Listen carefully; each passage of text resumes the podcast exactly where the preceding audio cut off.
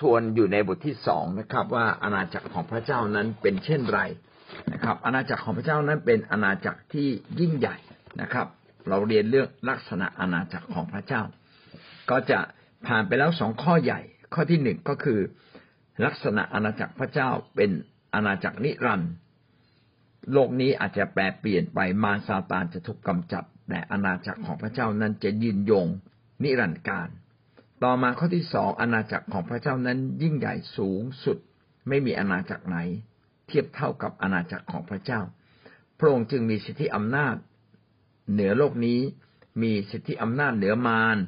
มีสิทธิอำนาจเหนือความตาย ซึ่งความตายนั้น เป็นศัตรูร้ายสุดนะครับของความบาปและก็ของมนุษย์ด้วย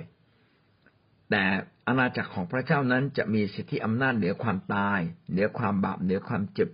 ป่วย เหนือความทุกข์ยากลำบากต่างๆ ทั้งสิ้น วันนี้เราขึ้นข้อสามนะครับ ลักษณะของอาณาจักรพระเจ้า อาณาจักรพระเจ้าข้อที่สามก็คือ เป็นอาณาจักรที่เต็มด้วยสง่าราศีไม่เพียงแต่เป็นอาณาจักรนิรันด์เป็นอาณาจักรที่ยิ่งใหญ่และมีสิทธิอำนาจเหนือโลกนี้ อาณาจักรของพระเจ้ายังเต็มด้วยสง่าราศีเต็มด้วยความงดงาม เต็มด้วยแสงสว่างอันเจิดจ้า เต็มเต็มด้วยความสุขใสนะครับ เต็มด้วยเสียงอันกึกก้อง พระเจ้าสถิตอยู่ที่ใดนะครับ ที่นั้นก็มีความสว่างสวยเนี่ยมีความสุขใสมีความสง่างาม หาที่เปรียบเทียบอะไรไม่ได้ อาณาจักรพระเจ้าเป็นอาณาจักรที่บริบูรณ์ด้วยความบริสุทธิ์ไม่ไม่มีมนทินใด ๆ เต็มด้วยความชอบธรรมเต็มด้วยความรัก จึงเปล่งประกายออกมา ยิ่งใหญ่มากจนเปล่งเป็นประกายออกมา เป็นความสวยงามเป็นความงดงาม นี่จึงนี่จึงเป็นลักษณะของพระเจ้า คือลักษณะของพระเจ้าเนี่ยจะปรากฏออกมาในอาณาจักรของพระเจ้าด้วย เพราะว่าพระเจ้านั้นทรงครอบครองอาณาจักร ดังนั้นอาณาจักรของพระเจ้าจึงเต็มด้วยพระลักษณะของพระเจ้า โดยเฉพาะอย่างยิ่งการเต็มด้วยสง่าราศี ไม่เพียงแต่ เป็นอาณาจักรที่ยิ่งใหญ่ไม่เพียงแต่เป็นอาณาจักรนิรันดร์การ แต่เป็นอาณาจักรที่เต็มด้วยสง่าราศีอพยพบทที่สี่สิบสาสิบสองถึงข้อสามสิบห้าได้อธิบายไว้นะครับว่าเมื่อพระเจ้าเสด็จเข้ามาในเต็นท์นัดพบในพับพลานะครับ แม้จะมีม่านกั้นอยู่ แต่ปรากฏว่า จะมีเมฆมาปกคลุมในเต็นท์นัดพบนั้นนะครับ ในข้อสามสิบสี่เขียนไว้ ในขณะนี้ขณะนั้นมีเมฆปกคลุมเต็นท์นัดพบและพระสิริของพระเจ้าก็ปรากฏอยู่เต็มพระพลานั้น โมเสสเข้าไปในเต็นท์นัดพบไม่ได้ เพราะเมฆปกคลุมอยู่ และพระสิริของพระเจ้าก็อยู่เต็มพระพลานั้น มีสองภาวะที่เกิดขึ้นในเวลานั้นนะครับ พระสิริของพระเจ้านั้นเต็มด้วยเมฆ เหมือนกับเราขึ้นไปบนภูเขาสูงๆแล้วมีหมอก มีหมอกอยู่ท่ามกลางเรานะครับ เป็นความสวยงามเต็มด้วยเมฆที่ปกคลุมอยู่ก็คือไม่ใช่มืดทึบนะครับ แต่ว่าเป็นเมฆแห่งความสว่าง แต่ว่าเป็นเป็นเหมือนควันที่มาบังทำให้ไม่เห็นอะไร โมเสสจึงเข้าไปไม่ได้ อีกประการหนึ่งหมายถึงความสว่างสวายนะครับ เพราะว่าในนี้เขียนว่า และพระสิริของพระเจ้าก็ปรากฏอยู่เต็มพระพรางนั้น และอีกประโยคหนึ่งก็บอกว่า และพระสิริของพระเจ้าก็อยู่เต็มพระพานั้นเป็นการย้ำถึงสองครั้ง ไม่เพียงแต่มีเมฆเหมือนหมอกที่มาปกคลุมมองไม่เห็นข้างหน้า แต่ก็ยังเป็นความสว่างสวัยนะครับ เป็นความสว่างสวยเป็นความสุขใสนะครับ จนบางทีตาอาจจะพลาดไปเลยมองอะไรไม่เห็นนะครับ นี่ก็เป็นพระลักษณะแห่ง อาณาจักรของพระเจ้าที่เต็มด้วยสง่าราศีดังนั้นเมื่อเราเข้าสู่อาณาจักรของพระเจ้าเราจะพบว่าในอาณาจักรของพระเจ้าที่เราจะไปนั้น เป็นอาณาจักรที่สวยงามมาก และเต็มด้วยความสดใส เต็มด้วยความสุขใส เต็มด้วยเสียงเพลง เต็มด้วยความสง่างามนะครับ โอ้แบบเปล่งประกายออกมาน่าประทับใจนะครับพี่น้องเคยไปคล้ายๆไปไปเทคใช่ไหมฮะ หรือ เวลามีงานวันชาติของประเทศใดประเทศหนึ่ง ก็มีการจุดพลุสว่างสวายสวยงาม ผมก็เข้าใจว่าพระนิเวศของพระเจ้าก็ควรคงจะเป็นลักษณะคล้ายๆกัน แต่มันก็ต้องยิ่งใหญ่กว่านั้นนะครับ เพราะว่ามนุษย์ทำได้เรียนแบบ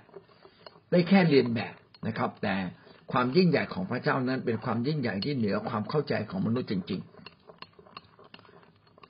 ก็อยากจะเห็นนะครับ ผมเชื่อว่าพี่น้องหลายหลายคนก็คงอยากจะไปสวรรค์แล้วก็จะจะไปเห็นพระสง่าราศีพระสิริของพระเจ้า อันแท้จริงในฟ้าสวรรค์แม้ว่าคนในยุคพระคัมภีร์เดิมจะได้เห็นสง่าราศีของพระเจ้าบ้าง แต่ผมก็คิดว่าเป็นแค่บางส่วนนะครับ อิสยาห์40 ข้อ 5 พระองค์จะเผยพระสิริของพระเจ้า และมนุษย์ทั้งสิ้นจะได้เห็นด้วยกัน เพราะพระโอษฐ์ของพระเจ้าได้ตรัสไปแล้ว พระเจ้าได้ส่งสัญญาและตรัสไว้กับเราว่า พระองค์นั้นจะเสด็จมาด้วยพระสิริของพระองค์ ดังนั้นเวลาพระเจ้าเสด็จมาเนี่ยจึงไม่ใช่เล็กน้อยนะครับ การที่พระเจ้าเสด็จมาไม่เหมือนกับการที่เราพบกับพระเจ้าเวลาเรานมัสการ อันนี้เรายัางพบเพียงเล็กน้อยนะครับ แต่เมื่อพระเจ้าเสด็จมาอย่างยิ่งใหญ่ คือในวันในวันสุดท้ายนะครับ หรือในยุคสุดท้ายในวันสุดท้ายที่พระเจ้าเสด็จมานั้น พระเจ้าจะเสด็จมาอย่างยิ่งใหญ่ ดังกษัตริย์ที่ทรงยิ่งใหญ่ ดังกษัตริย์ที่เต็มด้วยพระสิริเต็มด้วยความงดงาม และก็จะมีทูตสวรรค์มากมายเสด็จมาพร้อมกับพระองค์ นี่เป็นคำพยากรณ์และก็เป็นสิ่งที่พระเจ้าสัญญาว่าเราจะได้เห็นว่าพระเจ้าเสด็จมาอย่างยิ่งใหญ่เพียงไร เพราะว่าพระเจ้าได้ตรัสไว้เองแล้ว เอเสเคียนบทที่สิบข้อสี่ เราจะเห็นว่าในอิสยาหรือในเอเสเคียนเนี่ย เป็นสิ่งที่ยังไม่เกิดขึ้นนะครับ หรือเป็นสิ่งที่เกิดขึ้นในฟ้าสวรรค์ ซึ่งมนุษย์ยังไม่สามารถเห็นได้ แต่ผู้รับใช้ของพระเจ้าได้รับการสำแดงจากพระเจ้าจึงมาเปิดเผยให้เราได้เห็น ว่าความยิ่งใหญ่ของพระเจ้านั้นสำแดงออกมาเป็นความงดงาม อันเต็มด้วยสง่าราศีอย่างสง่างาม พระคัมภีร์ได้ข้อสี่ได้กล่าวว่า และพระสิริของพระเจ้าก็ขึ้นมาจากเครูปไปยังธรณีประตูพระนิเวศ และพระนิเวศนั้นก็มีเมฆคลุมอยู่ เต็มและลานนั้นก็เต็มไปด้วยความสุขใสแห่งพระสิริของพระเจ้า เอเสเคียนได้พูดถึงภาพในอนาคตว่าพระเจ้าเสด็จมาที่พระนิเวศของพระเจ้า เวลาพระเยสพระเจ้ามานั้น พระเจ้าจะมาพร้อมกับเครูป เครูปนั้นเป็น ทูตสวรรค์ผู้พิทักษ์ที่อยู่ใกล้ ๆ กับพระเจ้านะครับ ทูตสวรรค์นี่มีหลายแบบมีเครูป มีมิคาเอล มีกาเบรียนนะครับ มีทูตสวรรค์ที่เป็นผู้เล็กผู้น้อยก็มี ผู้หลักผู้ใหญ่ก็มีนะครับ เครูปนั้นเป็นทูตสวรรค์ที่อยู่ใกล้กับพระเจ้าเวลาพระเจ้าเสด็จไปที่ไหน ไปที่ใดก็มีเครูป เครูปเนี่ยเป็นเหมือนนกนะครับ พระคัมภีร์บอกมีหกปีกนะครับ เวลาบินก็ใช้สี่ปีก อีกสองปีกก็คุมกายไว้นะครับ แล้วก็มีดวงตาเต็มตัวเลยนะครับ ก็บางทีเราไม่เข้าใจเราสุโอนมาน่ากลัว แต่ทูตสวรรค์องค์นี้เป็นทูตสวรรค์พิเศษนะครับ เต็มด้วยสง่าราศีเต็มด้วยพระสิริเขาบอกพระสิริของพระเจ้าก็ขึ้นจากเครูป แสดงว่ามาด้วยกัน แล้วก็จะเห็นพระสิริของพระเจ้านั้น เต็มบริบูรณ์ นะครับ มาพร้อม ๆ กับเครูปพระสิริของพระเจ้าก็ปกคลุมไปยังธรณีประตูพระนิเวศทางเข้าพระนิเวศของพระเจ้า และทันใดนั้นเองพระนิเวศของพระเจ้าก็ปรากฏด้วยสง่าราศีและมีเมฆปกคลุม ก็อยากเห็นนะครับว่าขณะที่เมฆปกคลุมและมีสง่าราศีด้วยเป็นอย่างไร เพราะว่าส่วนใหญ่เวลาเราจะไปเห็นเราก็ตามธรรมชาติเราก็จะเห็นแค่ เมฆหมอกที่ปกคลุมอยู่บนภูเขาดูสวยงามมากเลยนะครับ จนบางทีเรามองไม่เห็นภูเขา ก็คงจะเป็นลักษณะแบบนั้นว่า เหมือนกับมีเมฆมาปกคลุมทำให้เราไม่เห็นพระนิเวศของพระเจ้า แต่ขณะเดียวกันก็มีความสง่างาม มีแสงสว่างอันเจิดจ้านะครับ ปกคลุมอยู่ด้วย พระคัมภีร์จึงเขียนว่า ความสุขใสแห่งพระสิริของพระเจ้า มีความสุขใส มีความสว่างสวายมีความสง่างาม โอ้เป็นความน่าตื่นเต้นทีเดียวนะครับ อันนี้คือคำพยากรณ์หรือเป็นสิ่งที่พระคัมภีร์ได้บันทึกไว้ว่าเมื่อพระเจ้าปรากฏจะเต็มด้วยพระสิริจะเต็มด้วยความสง่างามอย่างยิ่งใหญ่ พระธรรมวิวรณ์ก็ได้อธิบายในลักษณะเดียวกันนะครับ พระธรรมวิวรณ์นั้นเป็นสิ่งที่พูดถึงในอนาคตที่จะเกิดขึ้นข้าพเจ้าได้ยินเสียง สิ่งมีชีวิตทั้งหมดทั้งในสวรรค์ทั้งในแผ่นดินโลกทั้งใต้แผ่นดิน ในมหาสมุทรและบรรดาที่อยู่ในที่เหล่านั้นร้องว่า ขอให้คำสดุดีเกียรติและพระสิริและฤทธิเดชจงมีแด่พระองค์ ผู้ประทับบนพระที่นั่ง และแด่พระเมสสปดกตลอดไปเป็นนิจและสัตว์ทั้งสี่ก็ร้องว่าอาเมนนะครับ อาเมนก็แปลว่าให้เป็นไปดังนั้นเถิด และผู้อาวุโสเหล่านั้นก็สุดตัวลงกราบนมัสการ เอาละก่อนหน้านี้เราได้บอกว่าบนฟ้าสวรรค์นั้นมีทุตสวรรค์นะเราได้รู้จักเครูปไปบ้างแล้วนะครับ และยังมีสัตว์ทั้งสี่สัตว์ทั้งสี่ก็คือเครูป ทั้งสี่ทั้งสี่องค์ หรือทั้งสี่ตนนะครับ ก็อยู่ข้างๆนะครับ อยู่แถวๆนั้น เมื่อพระเจ้าอยู่ที่ใด เครูปก็อยู่ที่นั่น และมันบินไปโดยไม่ต้องใช้ปีกบินนะครับ มันสามารถหันไปทางไหนก็ได้ข้าพเจ้าได้เห็นสิ่งมีชีวิตทั้งหมด พี่น้องจะพบว่าในฟ้าสวรรค์นั้นนะครับ จะมีการแท้ซองสารเสริญยกย่องพระเจ้า แต่ในพระคัมภีร์นี้ไม่ได้บอกว่าแค่ฟ้าสวรรค์ ในแผ่นดินโลกด้วย ใต้แผ่นดินด้วย ในมหาสมุทรด้วย คือที่ใดก็ตามที่มีสิ่งมีชีวิตอยู่ สิ่งเหล่านั้นก็จะร้องสารเสริญพระเจ้าสดุดีถวายเกียรติแด่พระองค์ และพระสิริของพระเจ้าและฤทธิ์เดชของพระเจ้าก็ปกคลุมอยู่ทั่ว พระเจ้าอยู่ที่ใด ที่นั้นก็เต็มด้วยพระสิริอันสง่างามนะครับ และเต็มด้วยฤทธานุภาพนะครับ และก็จะเต็มด้วยเสียงสารเสริญของผู้ที่อยู่รอบข้างพี่น้องจะพบว่าผู้ที่ประทับอยู่บนพระที่นั่ง และก็พระเมสสโปดกเป็นผู้สมควรได้รับการยกย่องสารเสริญในในที่นี้ได้พูดถึงพระเจ้าสองพระภาค คือพระเจ้าผู้นั่งอยู่ในอยู่บนพระที่นั่งก็คือพระบิดา ระบิดานั้นอยู่ในตำแหน่งสูงสุดนะครับ ของตรีเอกานุภาพ สมควรได้รับเกียรติสูงสุด ที่ใดที่มีคนมากกว่าสองคนนะครับ ก็จะต้องมีผู้หนึ่งเป็นหัวหน้า พระเจ้ามีก็ก็มีพระบิดาทรงเป็นหัวหน้านะครับ แต่ทั้งพระบิดาพระเยซูและพระวิญญาณบริสุทธิ์นั้นก็ทรงเป็นพระเจ้าร่วมกัน ขณะเดียวกันในพระคัมภีร์ได้เขียนต่อไปว่า และแด่พระเมสสโปดกตลอดไปเป็นนิจพระเมสสโปดกก็แปลว่า พระที่เป็นลูกแกะ เมสะแปลว่าแกะโปดกน่าจะแปลว่าลูก พระเมสะโปดกก็แปลว่า พระที่เป็นลูกแกะ ก็คือพระเยซู ผู้ทรงมาเปรียบเหมือนแกะที่ถูกนำไปฆ่าที่กังเขน พระเจ้าทรงมีอีกพระภาคหนึ่งก็คือพระเยซูคริสต์ ซึ่งยินดีเชื่อฟังและทำตามพระเจ้าทุกประการ และก็มาเกิดเป็นมนุษย์และยอมมาตายที่กังเขนนะครับ ไม่ได้มาต่อสู้กับบาป แต่มาแบกรับบาปของมวลมนุษยชาติ เป็นเหมือนแกะที่ถูกนำไปฆ่า ทั้งทั้งที่แกะก็ไม่เกี่ยวนะครับ กับความบาปของมนุษย์เลย พระเยซูก็ไม่น่าเกี่ยวกับความบาปของมนุษย์เลย พระองค์ทรงเป็นพระเจ้าที่บริสุทธิ์ แต่พระองค์ทรงมาแบกบาป แบกรับบาป คือความชั่วที่มนุษย์กระทำต่อพระเจ้าไว้ที่พระองค์ แต่ว่าสุดท้ายพระองค์ก็ฟื้นขึ้นจากความตาย ดังนั้นพระองค์จึงสมควรได้รับการยกย่อง ได้รับการสะดุดีนะครับ ได้รับเกียรติได้รับได้รับศักดิ์ศรีสิ่งนี้ทำให้เราเห็นว่าพระเจ้านั้น เป็นพระเจ้าที่เต็มด้วยสง่าราศี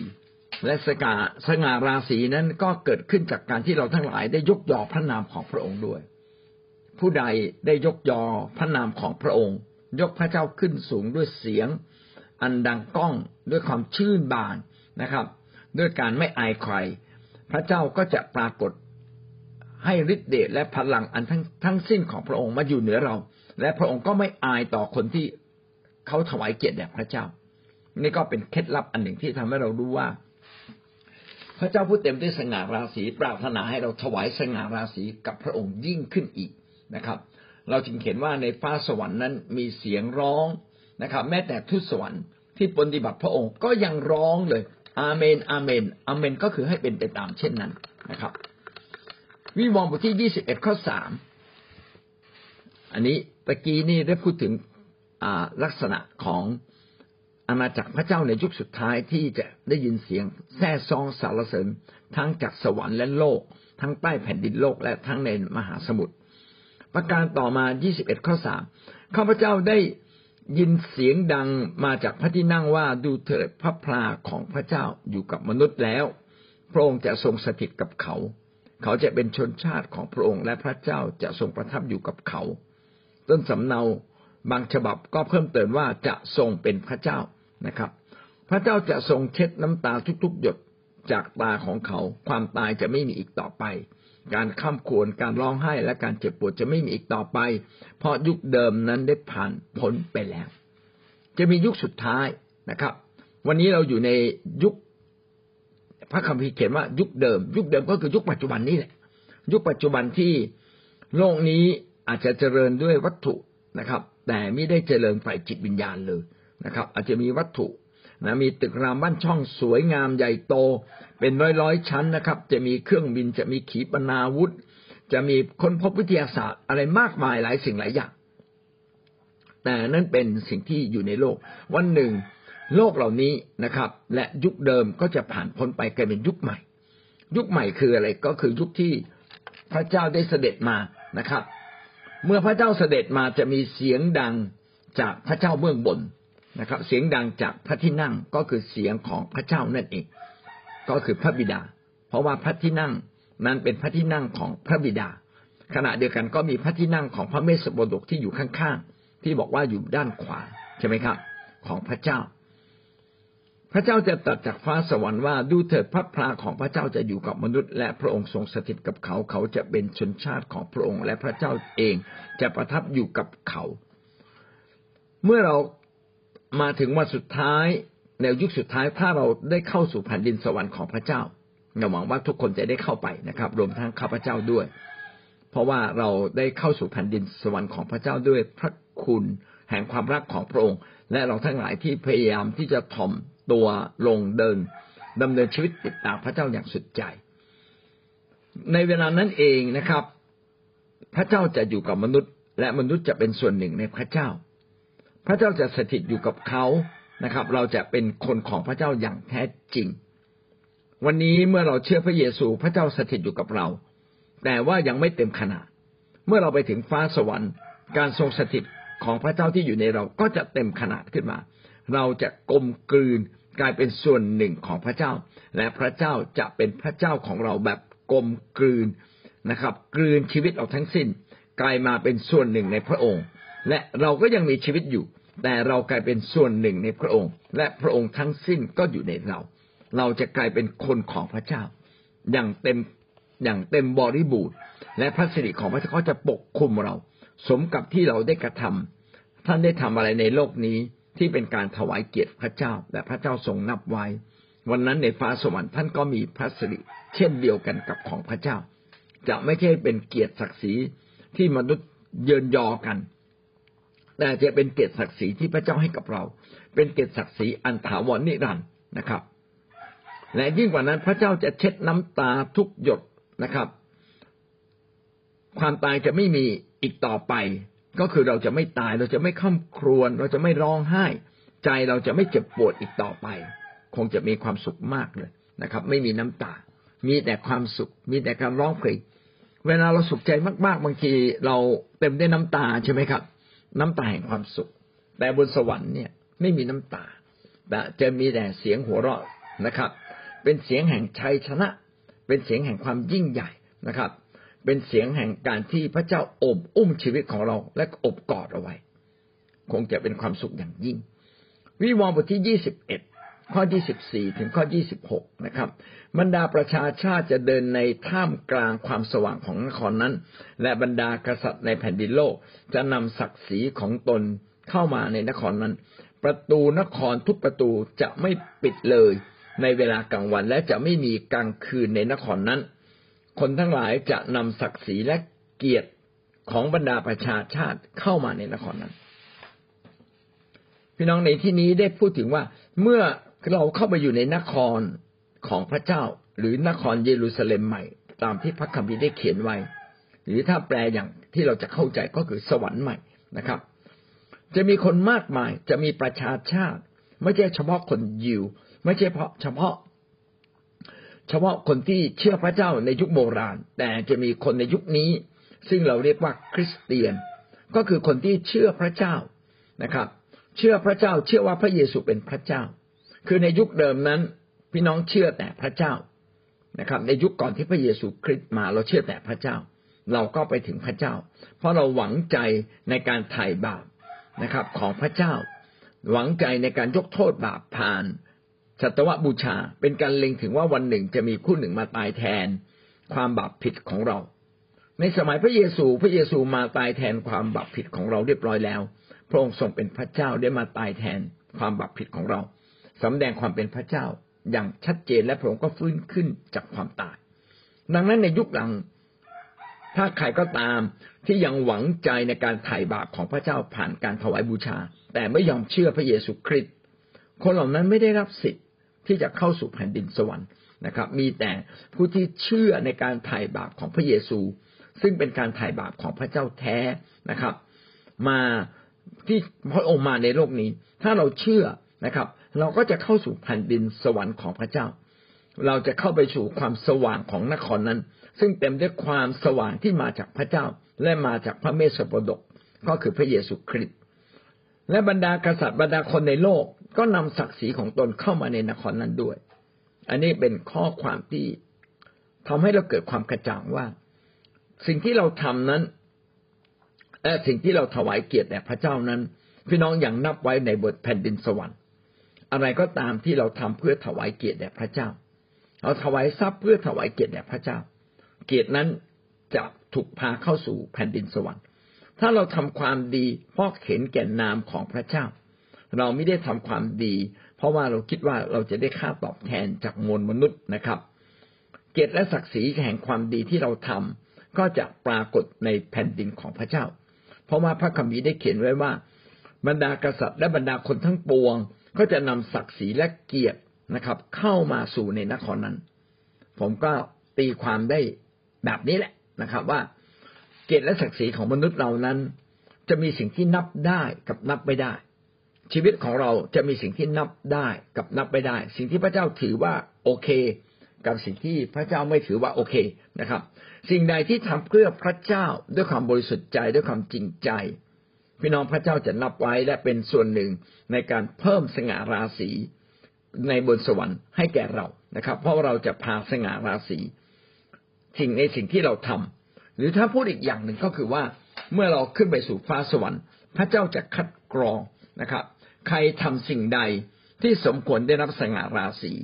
พระเจ้าก็จะประทานสง่าราศีเหล่านั้นให้กับเขานะครับ และสง่าราศีของเขาก็จะเป็นส่วนหนึ่ง แม้เป็นเพียงเล็กน้อย นะครับ เมื่อเทียบกับสง่าราศีของพระเจ้านะครับ เราก็จะเป็นส่วนหนึ่งเล็กน้อยนะครับ ในความสมบูรณ์อย่างยิ่งใหญ่สูงสุดของพระเจ้า แสดงว่าความยิ่งใหญ่สูงสุดของพระเจ้านั้นยังมีเราอยู่ในนั้น เออนะขอบคุณพระเจ้าที่พระเจ้าให้เราร่วมอยู่กับพระองค์ พระคำจริงๆบอกว่าเรามีส่วนร่วมปกครองกับพระเจ้าในฟ้าสวรรค์ ก็น่าจะเป็นลักษณะเช่นนี้แหละนะครับ เอาละ วิวรณ์ได้พูดถึงแผ่นดินสวรรค์นะครับ ว่าในแผ่นดินสวรรค์มีการแท้ซองสารเสริญยกยอพระนามของพระองค์ และผู้ใดก็ตามที่อยู่ในแผ่นดินโลกและทำในสิ่งที่ดี ผู้นั้นก็จะมีสง่าราศีนะครับ ที่อยู่ในสวรรค์เหล่านั้นด้วย และเป็นส่วนหนึ่งในสง่าราศีอันยิ่งใหญ่ของพระเจ้าแม้จะเป็นสิ่งที่เล็กน้อยนะก็เป็นสง่าราศีจากผู้คนที่รักพระเจ้าที่แท้จริงนะครับ ก็จะมีสง่าราศี อยู่ข้างบนในในในแผ่นดินสวรรค์นะครับ และมนุษย์ทุกคนจะกลายจะไม่มีความโศกเศร้าอีกต่อไป เป็นกลายเป็นคนของพระเจ้าทั้งสิน้น ถ้าเช่นนั้นเราจะย้ายจากอาณาจักรแห่งโลกนี้ ไปสู่อาณาจักรแห่งฟ้าสวรรค์ได้อย่างไร ขณะที่เราอยู่ในอาณาจักรแห่งโลก ซึ่งเป็นอาณาจักรที่มารซาตานครอบงำอยู่ ก็มีวิธีเดียวกับก็คือวิธีก็คือการที่เรานั้นจะต้องตัดออกจากมาร และมาเชื่อในพระเยซูคริสต์มนุษย์เราไม่สามารถตัดตัวเราออกจากมารเพราะมารนั้นมีอำนาจคุมคุมชีวิตของเรา คุมมนุษย์ทุกคนในแผ่นดินโลกนี้นะครับ เราไม่มีสิทธิ์เลยที่จะออกจากมารมีวิธีเดียวครับ ก็คือการที่เราต้อนรับองค์พระคริสต์เข้ามาอยู่ในชีวิตของเรา ให้พระเจ้าสำแดงให้พระเจ้าเข้ามาเป็นใหญ่ในชีวิตของเรา เพื่อความสว่างของพระเจ้าจะได้บดบัง ความมืดให้มืดมิดไป ถ้าเราไม่ได้เชื่อพระเจ้าจริง ๆ ความสว่างของพระเจ้าก็ไม่มากพอนะครับ แม้เราจะเป็นนักอธิษฐาน แม้บางคนเป็นนักนมัสการพระเจ้านะครับ แต่ถ้าชีวิตเขาไม่ถูกต้องกับพระเจ้าพี่น้องสง่าราศีก็ลดลงตามลำดับ เพราะพระเจ้าวัดที่จิตใจ พระเจ้านับที่ชีวิต ถ้าจิตใจเราไม่ถูกต้อง แม้เราจะเป็นนักอธิษฐาน แม้เราจะเป็นครูสอนพระวจนะ พี่น้องถ้าใจไม่ถูกต้องชีวิตก็ไม่ถูกต้อง เพราะพระเจ้านับที่ชีวิต พระเจ้านับที่ข้างใน พระเจ้าไม่ได้นับเพียงแค่ว่าเรามาเชื่อพระเยซู ถ้าเรามาเชื่อพระเยซู และเราตายทันทีเหมือนโจรบนกางเขนก็เป็นเรื่องดี เขาตายในขณะที่ความเชื่อนั้นเต็มบริบูรณ์แต่วันนี้เราดำเนินชีวิตอยู่ในโลก เรารักษาความเชื่อเต็มบริบูรณ์อยู่ทุกเวลาหรือไม่ ถ้าเราไม่ได้รักษาความเชื่อของเราเต็มบริบูรณ์อยู่ทุกเวลา เราไม่ได้คู่ควรกับแผ่นดินสวรรค์ของพระเจ้านะครับ พระคัมภีร์จึงได้เขียนไว้นะครับว่าเราจะเห็นสง่าราศีของพระเจ้าอย่างไม่มีตำหนิเลย เมื่อชีวิตของเรานั้นกลับมาอยู่ในทางของพระเจ้านะครับ อิสยาห์บทที่หกสิบข้อสิบเก้าก็ได้อธิบายเรื่องนี้ไว้นะครับ ได้เขียนไว้ดังนี้ดวงอาทิตย์ จะไม่เป็นความสว่างของเจ้าในกลางวันอีก หรือดวงจันทร์ให้แสงแก่เจ้าในเวลากลางคืน เพื่อเป็นความสุขใส แต่พระเจ้าจะทรงเป็นความสว่างเป็นนิดของเจ้า และพระเจ้าของเจ้าจะเป็นศักดิ์ศรีของเจ้า มีแต่เมื่อเราเข้าสู่แผ่นดินสวรรค์เท่านั้น เราจึงจะได้รับความสว่างอันเป็นนิจจากพระเจ้า แต่ก่อนนี้เราต้องพึ่งพาดวงอาทิตย์ดวงจันทร์ต้องพึ่งพาแสงไฟ เมื่อเราเข้ามาอยู่ในแผ่นดินสวรรค์ของพระเจ้าพี่น้องเราไม่ต้องพึ่งพาสิ่งเหล่านี้อีกต่อไปนะครับ พระเจ้าจะเป็นศักดิ์ศรีในชีวิตของเรา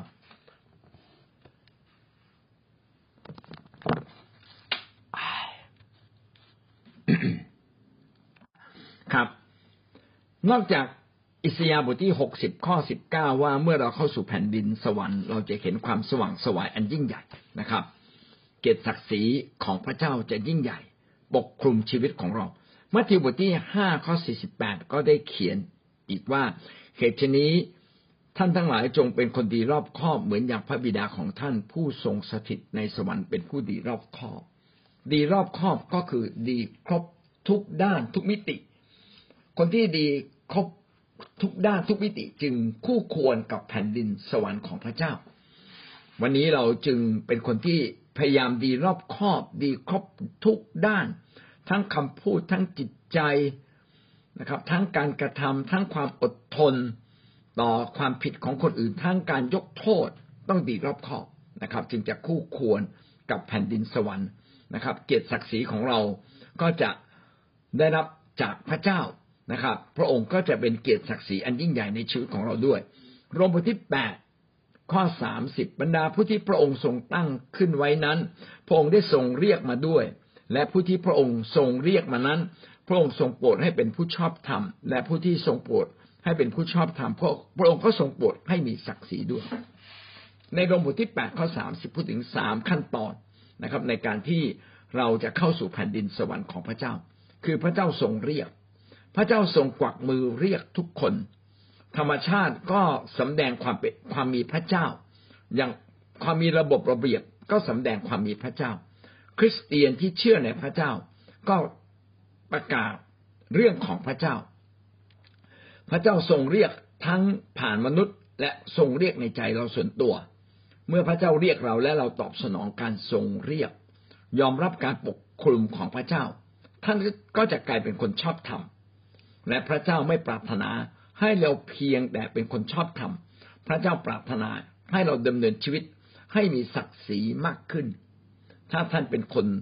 ที่ถูกต้องชอบธรรม เป็นคนที่มีความยุติธรรม เป็นคนที่เปี่ยมด้วยความรักนะครับ เป็นคนไม่อคตินะครับ เป็นคนที่รู้จักให้อภัย พี่น้องก็เริ่มมีศักดิ์ศรีในตัวเอง ซึ่งไม่ใช่ศักดิ์ศรีแบบมนุษย์แต่เป็นศักดิ์ศรีแบบของพระเจ้า และศักดิ์ศรีเหล่านี้ก็จะถูกนำพาเข้าสู่อาณาจักรของพระเจ้าในวันสุดท้ายได้ และ เราจะได้รับการเพิ่มพูนจากศักดิ์ศรีของพระเจ้าด้วย ซึ่งจะเป็นศักดิ์ศรีถาวรนิรันดร์กาลหนึ่งโครินโตบทที่สองข้อที่เจ็ดแต่เรากล่าวถึงพระปัญญาของพระเจ้า ซึ่งเป็นข้อล้ำลึกคือปัญญาที่ทรงซ่อนไว้นั้น ซึ่งพระเจ้าได้ทรงกำหนดไว้ก่อนปฐมกาลเพื่อให้เราถือศักดิ์ศรีของเรา พระเจ้าอยากเห็นมนุษย์มีศักดิ์ศรีแต่มนุษย์จะมีศักดิ์ศรีได้อย่างไรนะครับ ก็ต้องดำเนินชีวิตตามแผนการของพระเจ้า คือพระเจ้ามีพระปัญญาอันยิ่งใหญ่ ในที่นี้เขียนว่าเป็นข้อล้ำลึกอันซับซ้อนนะครับ ก็คือพระเจ้าจะส่งพระเยซูคริสต์ซึ่งเป็นพระเจ้าเองนะครับ ลงมาลงมาสู่มนุษย์โลกนี้ เพื่อจะตั้งใจดำเนินชีวิตตามดำเนินชีวิตด้วยความเชื่อฟังนะครับดำเนินชีวิตตามแผนการนาพระทัยของพระเจ้า ถ้าเราเป็นคนของพระเจ้าเราต้องเป็นคนที่เชื่อฟัง ต้องเป็นคนที่ดำเนินชีวิตตามแผนการน้าพระทัยของพระเจ้า และพระเยซูก็เป็นแบบอย่างเช่นนั้นนะครับ มาประกาศข่าวประเสริฐ พวกมารซาตานก็บอกเอาละถ้าพระเยซูมาประกาศข่าวประเสริฐ และคนมาเชื่อพระเยซู ก็ฆ่าพระองค์ซะเลยนะครับฆ่าพระองค์ซะเลยเพื่อพระองค์จะไม่สามารถมาประกาศอีก แต่แม้เขาจะจับพระเยซูไปตรึง และฆ่าพระเยซูที่กังเขน พระองค์ก็กลับฟื้นขึ้นจากความตายในวันที่สามแสดงว่าพระองค์นั้นไม่ใช่มนุษย์ แต่พระองค์นั้นทรงเป็นพระเจ้าจึงฟื้นขึ้นจากความตายได้นะครับ และพระองค์นั้นเมื่อทำเช่นนี้ใครก็ตามที่เชื่อในพระองค์ ก็จะรับก็สามารถรับพระเจ้าเข้ามาอยู่ในชีวิต เราคนนั้นจะเปิดใจและพระเจ้าจะเข้ามาสู่ชีวิตของเขา ดังนั้นแผนการแห่งความล้ำลึกของพระเจ้าจึงปรากฏขึ้น มาในใจของมนุษย์ มนุษย์ทุกคนนะครับ ตั้งแต่อดีตจนถึงปัจจุบัน ก็ล้วนแต่เชื่อในพระเจ้า เชื่อในการทรงไถ่ของพระเจ้า และวันนี้พระคริสต์ทรงมาไถ่เราอย่างแท้จริงแล้ว ข้าเขาเปิดใจต้อนรับพระองค์ พระองค์ก็จะเข้ามาอยู่ในชีวิตของเขา และเขาก็จะมีศักดิ์ศรี เขาจะเริ่มต้นศักดิ์ศรีของเขา อันเป็นศักดิ์ศรีแท้จริง ศักดิ์ศรีเดิมของมนุษย์นั้น ไม่ใช่ศักดิ์ศรีที่จะดำรงอยู่นิรันดร์การแต่ศักดิ์ศรีใดๆ ที่เรายอมรับให้พระเจ้าครอบครองเรา ยอมให้พระเจ้ามาเป็นใหญ่เหนือเรา นั่นแหละศักดิ์ศรีแท้จริงนะครับ และนี่มาจากแผนการอันลึกลับซับซ้อนที่พระเจ้าทรงให้พระเยซูมาบังเกิดในโลกดูเหมือนตาย แต่พระองค์ได้ทำสิ่งที่ยิ่งใหญ่คือมาตายแทนเรา